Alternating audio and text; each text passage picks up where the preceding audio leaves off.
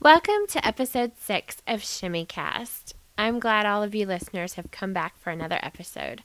I'm your host, Anala Rabari. For this episode, we have the usual fare of answers to the question of the week and the news recap. We won't have a review again this week because we have a long article by yours truly entitled Nearly Everything You Need to Know About Swords.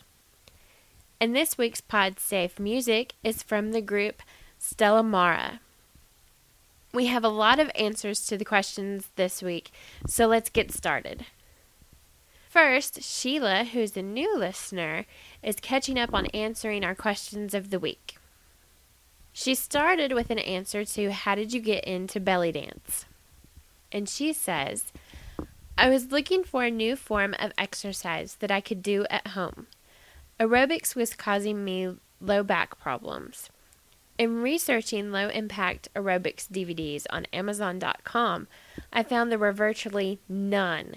They were mainly videos, not DVDs. So I keyed exercise DVDs into Amazon's search engine. Belly dance DVDs came up frequently, and all the ratings and reviews were extremely positive. I had never thought of belly dance as a form of exercise before and decided to give it a try. A few months later, a nearby belly dance studio called Jawahir caught my eye for the first time. I checked into it and registered for the winter session. That was about three years ago, and I've been hooked ever since. Then Sheila went on to tell us about what her favorite prop is and why. At first, I absolutely dreaded the finger cymbals. I felt very clumsy with the ones provided by my dance studio because the elastic was always too loose. After I bought my own pair, which I could adjust to fit my fingers, I gradually became more comfortable with them. I think they add so much energy to the dance. It's awesome to make music and dance at the same time. And finally, Sheila answered how belly dance changed her life. Wow, what a fun question. I have felt physical, emotional, and spiritual benefits of belly dance and love to talk about it. I'm afraid I have bored many friends and family talking about belly dance, but I just can't help it. It really has been transformational in my life. I've never been much of an athlete and never relished exercise, but I can honestly say I live for belly dance. It can really get me through a tough day or week if I know that belly dance is the reward waiting for me at the end.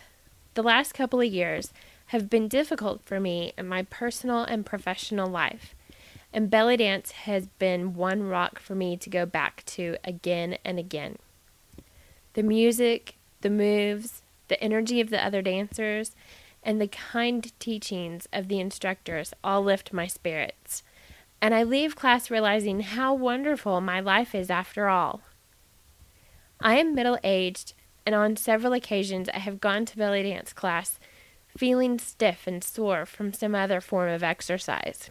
But I have always left with my muscles feeling fully restored and my body re energized. One time I took a yoga class in a very hot room and I overstretched my muscles intensely. I was in severe pain for several days. I was considering skipping my Saturday belly dance class because I was so miserable, but I decided to go. It was like a miracle. Within minutes, all my pain was gone and forgotten. Through belly dance, I have been inspired to learn something about Middle Eastern culture. I find the study of dance and culture fascinating as it reveals interesting insights into life and usually makes me realize how similar we are all around the world, rather than how different. It has made me feel more similar to, rather than different, from Arab women, and inspires me to learn more about their culture. What a refreshing way to look at Middle Eastern culture in this post 9 11 world. I've also gained deep appreciation for the complexity and beauty of Middle Eastern music something I would have completely missed had I not discovered belly dance. Middle Eastern music really grooves your body. I hope you keep producing Shimmy Cast. Sheila. Well, Sheila, I'd like to thank you for your email and the, all those great answers to our questions. And I agree with everything you said in your email. It was just fantastic. Um, one thing I want to advise you and all of our listeners about, as I've spoken before, I have arthritis and it's hereditary in my family, and mostly it affects my lower back. So I totally understood what you were saying about aerobics, Sheila. And I wanted to recommend to all of you if you have problems with your lower back and you're looking for good exercise options, there is a series of videos and DVDs by a lady called Callan Pinckney, I think is how you say her name. Um, I'll put all this information on the website. And um, it's called Callanetics. It's uh, kind of named after her. And this woman, if I if I'm remembering correctly, she has scoliosis of the spine, and she this is a form of exer a series of exercise videos that she has made, and all of the exercises are designed to protect the back, and they're really great, and they've helped me a lot. So I'm gonna pass that on to you guys and recommend those. So next, we have answers to the question what do you like to call this dance form? And Arabella from Vermont says, I like to call it earth dance, though I usually call it belly dance because that's how most people know it. I like earth dance because it emphasizes the connection between the dance and the earth and the connection between our species and the earth. I also think the rhythms of the music we dance to come from the earth. I guess I need to explain what I mean by that. I think the rhythm and the dance moves are primal and touch a deeply human part of us. At this point, I will kind of answer last week's question too, and say that learning and practicing earth dance has made me feel 100% good about being female for the first time in my 49 years. I think awakening this earth connection within me is a key part of that. I'd like to say thank you, Arabella, for that answer. I, I haven't heard that many people call it Earth Dance, but I, I understand your points totally and think that that is possibly a valid option of um, something somehow to refer to this form of dance. That's one reason why I posed this question because I always get caught up in what to call it. I mean, if I call it Middle Eastern dance or Oriental dance or try to cover all the regions that this dance is alive in and somehow people just kind of look at you and they're like, I don't know what you're talking about. But then you say, I'm a belly dancer. And they're like, oh, belly dance. Okay, I gotcha. Although a lot of times they don't have the real connotation of it. But I'd like to say thank you for that answer, Arabella. This next answer comes from B Farhana in England. Hi, Anala and everyone. My favorite term for what I do is Oriental dance. That's mainly because it's the English translation for what Middle Eastern people would call the sort of dance I do. However, I've never had any problem calling what I do belly dance as a starting point. It's the easiest, quote, shorthand word to explain what I do. If I'm talking to someone new about my dance life, it's more than just a hobby. I'll use the word belly dance. Once I've hooked them into the conversation, then I can explain it a bit more and do a bit more educating. That's when I start to refer to it as Oriental dance or Middle Eastern dance. I teach for a belly dance holiday, and my course runs at the same time as a course slash holiday taught by my friend who calls what she does raqs sharqi. Our dance styles are a little different in that she focuses on the social side of the dance, whereas I focus more on the performance element.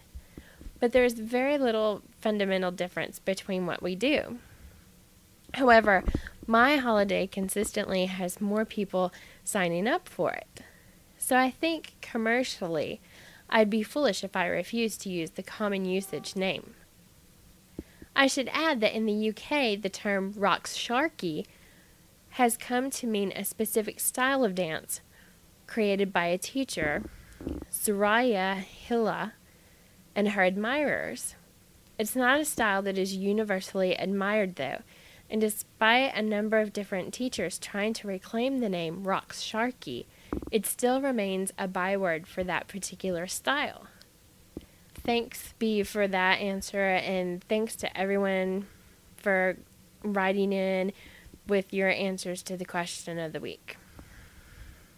It's been really fun reading them and sharing them with the other listeners.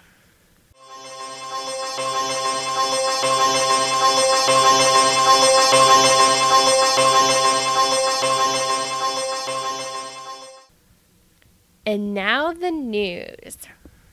So, this is a bit of news that's not actually performances, but it's still a fantastic place to put this in news.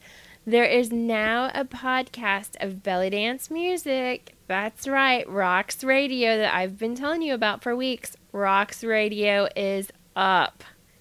First episode is up. You can go get it at R A Q S R A D I O dot blogspot.com. That's raqsradio.com. Arabella in Vermont produces this show, and she is getting it up and getting it going, and we'll soon have it available on iTunes. And I've listened to the first episode, and it rocks. See, a stupid little pun there thrown in for y'all. But seriously, it's a really good show. It's a lot of fun. She puts together a really great lineup. She starts out with music that's good to do warm ups to, then uh, some improvisational stuff, and um, she ends with cool down music.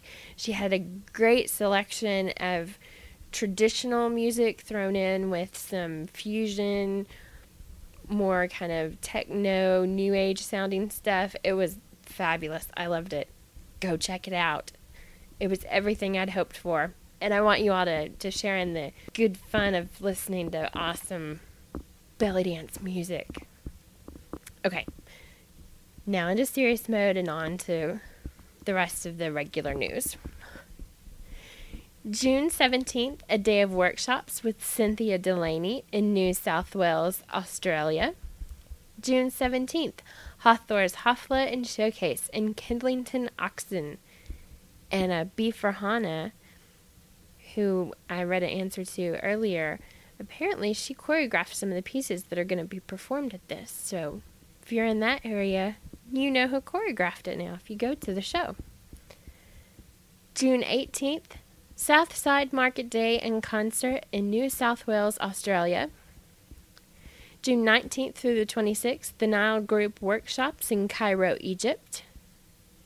June 21st through July 10th, Egypt Unveiled Tour. This is a travel tour through Egypt and Dubai. It looks like it's leaving from Sydney, Australia, and there are only a few spots left. June 22nd through July 8th, the Scheherazade School of Middle Eastern Dance is sponsoring various study tour packages in Egypt, including attending the Ahlan wa Dance Festival. June 23rd through 25th, concerts and workshops by Hossam and Serena Ramzy in Cardiff, Wales. June 25th, Belly Dance for Life Meet the Teachers Workshop presented by UC Elbanon. June 30th, Underbelly presents Sulk at the Salon in Fitzroy, Victoria, Australia. June 30th, the Gypsy Fire Belly Dancers of Tulsa will be performing at the River's Edge Cafe. June 30th, Egyptian Moonlight Oriental Show at the UCL Bloomsbury Theatre in London, England. This has been the ShimmyCast news for this week, and as always, you can find more information about all of these events on our website.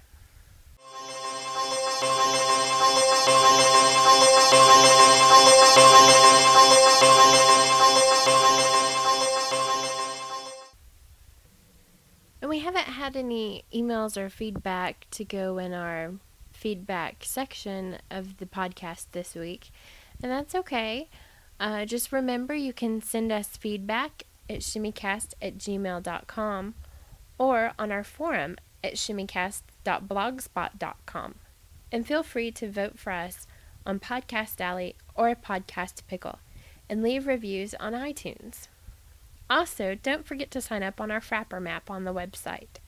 It's been really fun seeing where all in the world everyone lives who listens to the show.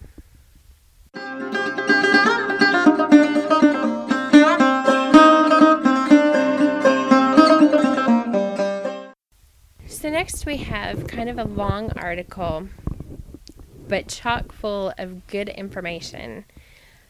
Uh, this is an article, again, it's a portion of a longer article that I wrote called Nearly Everything You Need to Know About Props. This particular section uh, I wrote about swords and dancing with swords. So sit back, relax, snuggle in because, like I said, there this is kind of a long article, but there's some really important information in here that I hope you all enjoy and can use. Nearly everything you need to know about swords by Anala Rabari. In Arabic, sword dancing is called Raqs al literally sword dance. It can be a powerfully exciting part of a performance. In most Western countries, sword performance is typically a balancing act where the sword is balanced on various parts of the body, including the head, hip, or thigh. I want to take the time to caution you all about sword dancing. Even though these swords are not made to function as weapons, they can still be dangerous. So exercise caution when it comes to sword work. And you'll probably hear that a number of times throughout this article, but it bears repeating. Selecting a sword. If you are new to sword balancing, you might think that it is best to start with a lighter sword, but this would be a mistake. It would be far better for you to start with a heavier sword so that you can condition your muscles to carry a good weight from the beginning. Also, heavier swords tend to stay in place more easily than lighter ones. Now, don't be fooled.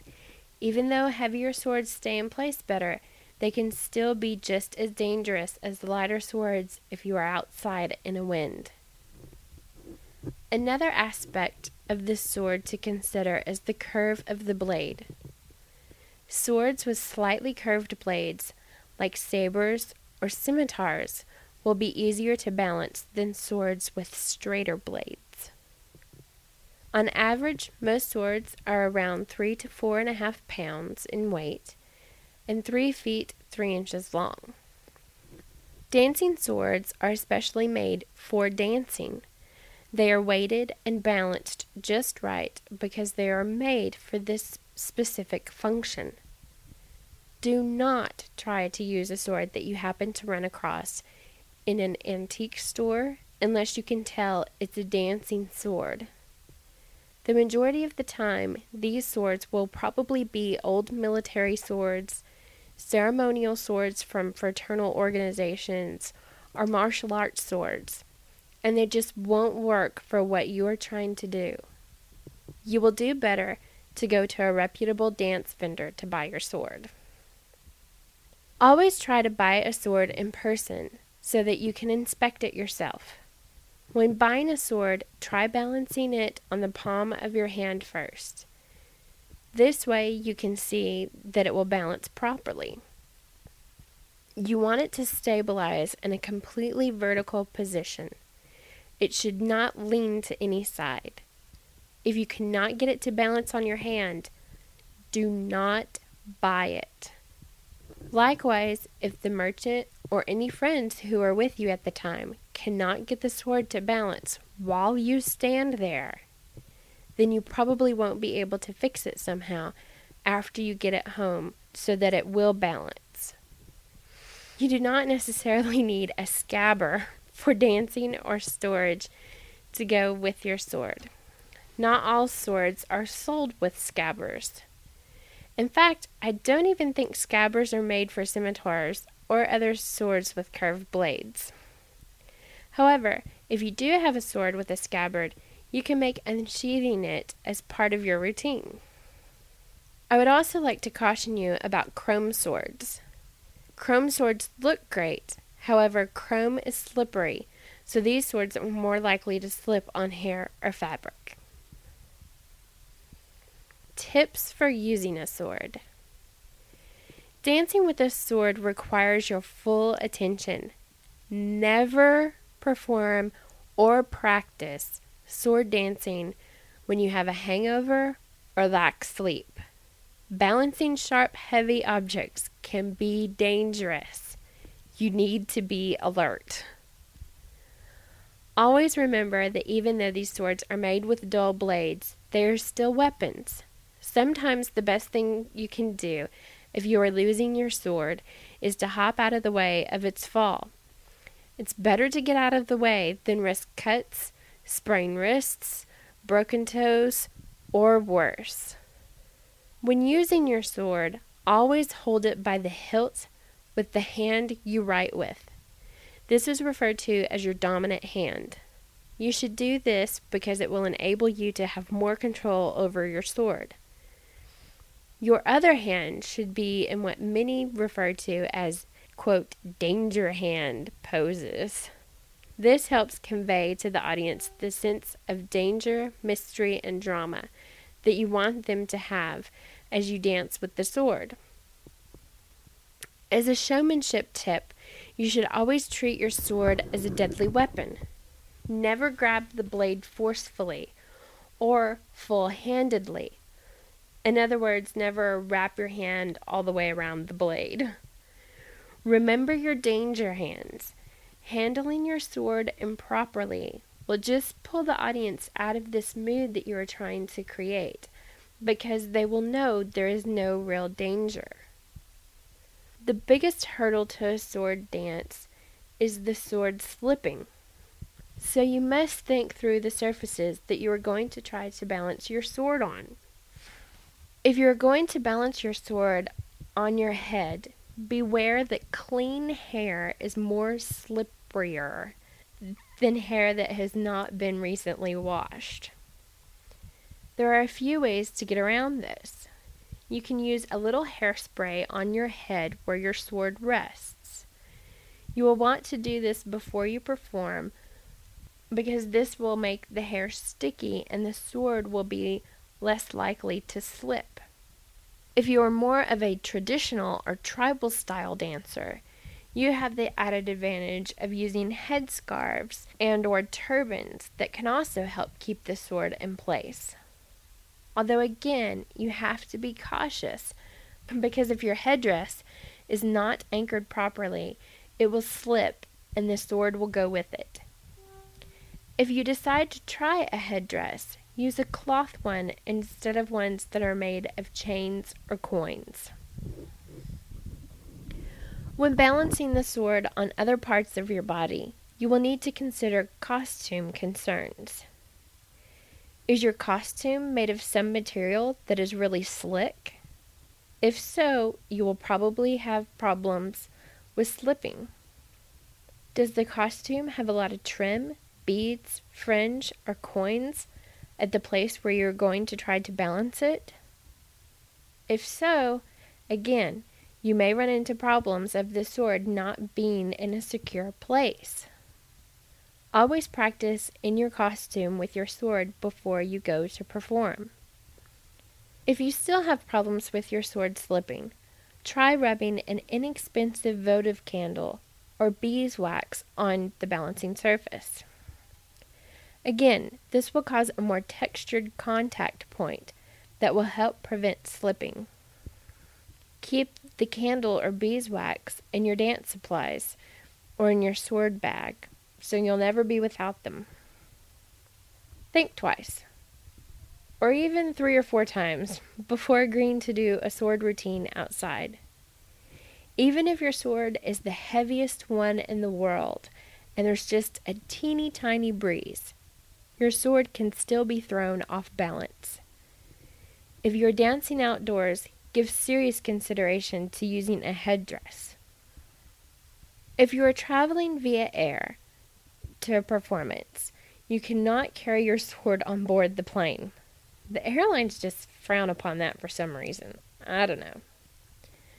Place your sword in a rifle case to protect it, as you will have to check it with the rest of your luggage.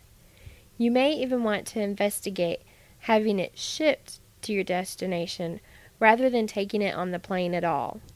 Consider making or buying a cloth carrying case with the shoulder and hand straps for support for transporting your sword. You should put extra padding at the end where the point will be for protection. You may also want to put small pockets on the outside for keys, zills, and other paraphernalia. All this will leave your hands free to open doors, pass out business cards, or even sign some autographs. If your sword does not have a scabbard, consider putting a cork at the point so you won't accidentally poke someone while you are carrying it. Before dancing with your sword, you should really examine the construction of it. Pay particular attention to how the hilt and the blade are attached. Some swords are one entire piece of metal that has been shaped into a sword. However, other swords are two separate pieces, one the hilt and the other the blade. If yours is two pieces, make sure that they are attached securely. If your sword has a knob or bolt at the hilt, that piece can often screw off. To help secure this fit, you can get O rings from the plumbing department of a hardware store. You do not want to dance with a sword when it has loose fittings. If you are having trouble balancing your sword, and it is the kind where the hilt can be screwed off, you can try turning the hilt the other way on the blade. Often this will tweak the balance of the sword in your favor. However, I find that this makes the sword difficult to handle when you are not balancing it because the handle is now on backwards. So, you've finally got the sword up on your head, and it's not slipping, but it's starting to rotate on your head. Well, obviously, you don't want that to happen. There are two tricks you can try in this case. First, the less obvious is to only move your eyes so that you are looking at the tip of your sword. Do not move your whole head or tilt your chin. This could cause the sword to slip off entirely. If your sword does not stop rotating with this trick, then move on to the next trick, which is to very carefully get your dominant hand behind the hilt of your sword and hold your hand up in a stop in the name of love pose. The sword will softly bump into your hand and its movement will stop. Then you can gracefully move your hand back down away from the sword.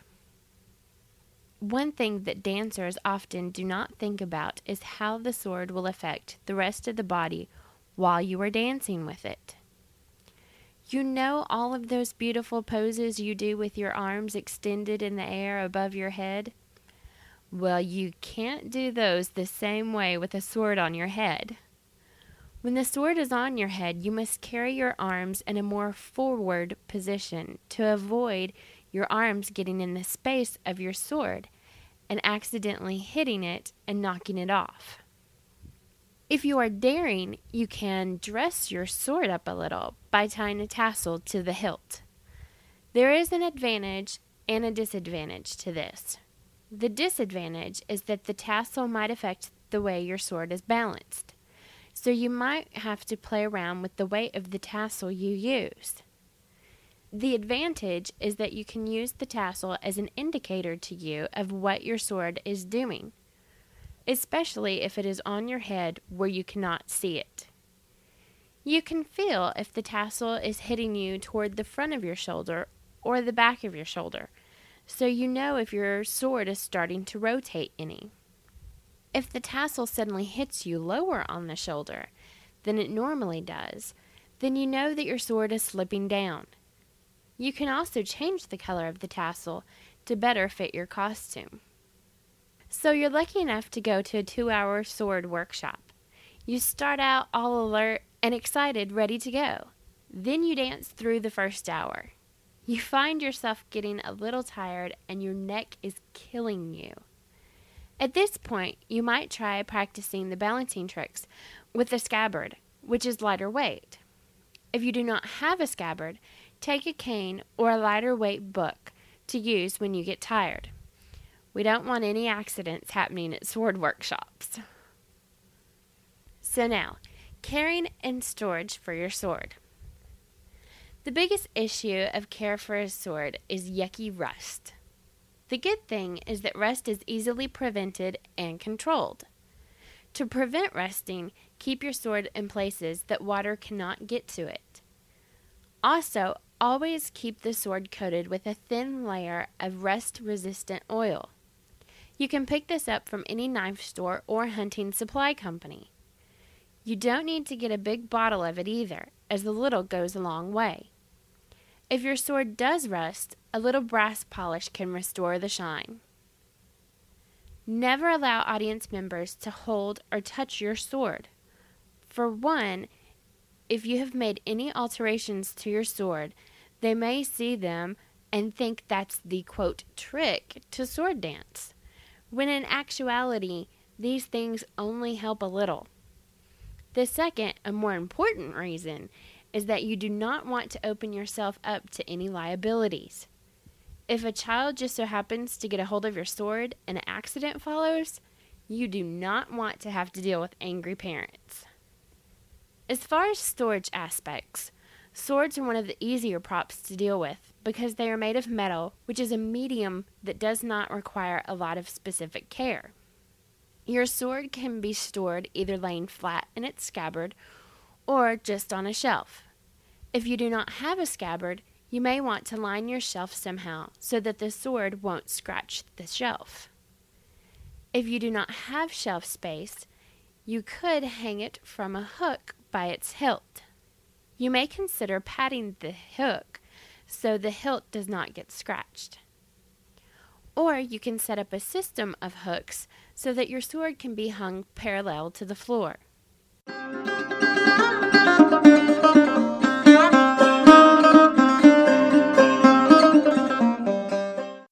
So I hope you all enjoyed that information about swords and find it useful in your dancing. And now we've come to the end of another episode and time for next week's question of the week. And this uh, next question is going to be What is your favorite dance move and why? I think it's going to be really fun to share answers and d- kind of discuss this amongst fellow dancers. To answer, you can send an email to shimmycast at gmail.com or you can go to our forum board at shimmycast.blogspot.com or on our website, you can click on the link to send us an audio.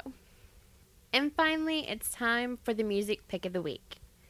This week's song is Taksim from the album Star of the Sea by Stellamara. I hope you enjoy the song, and until next week, this is Anala Rabari saying shimmy on.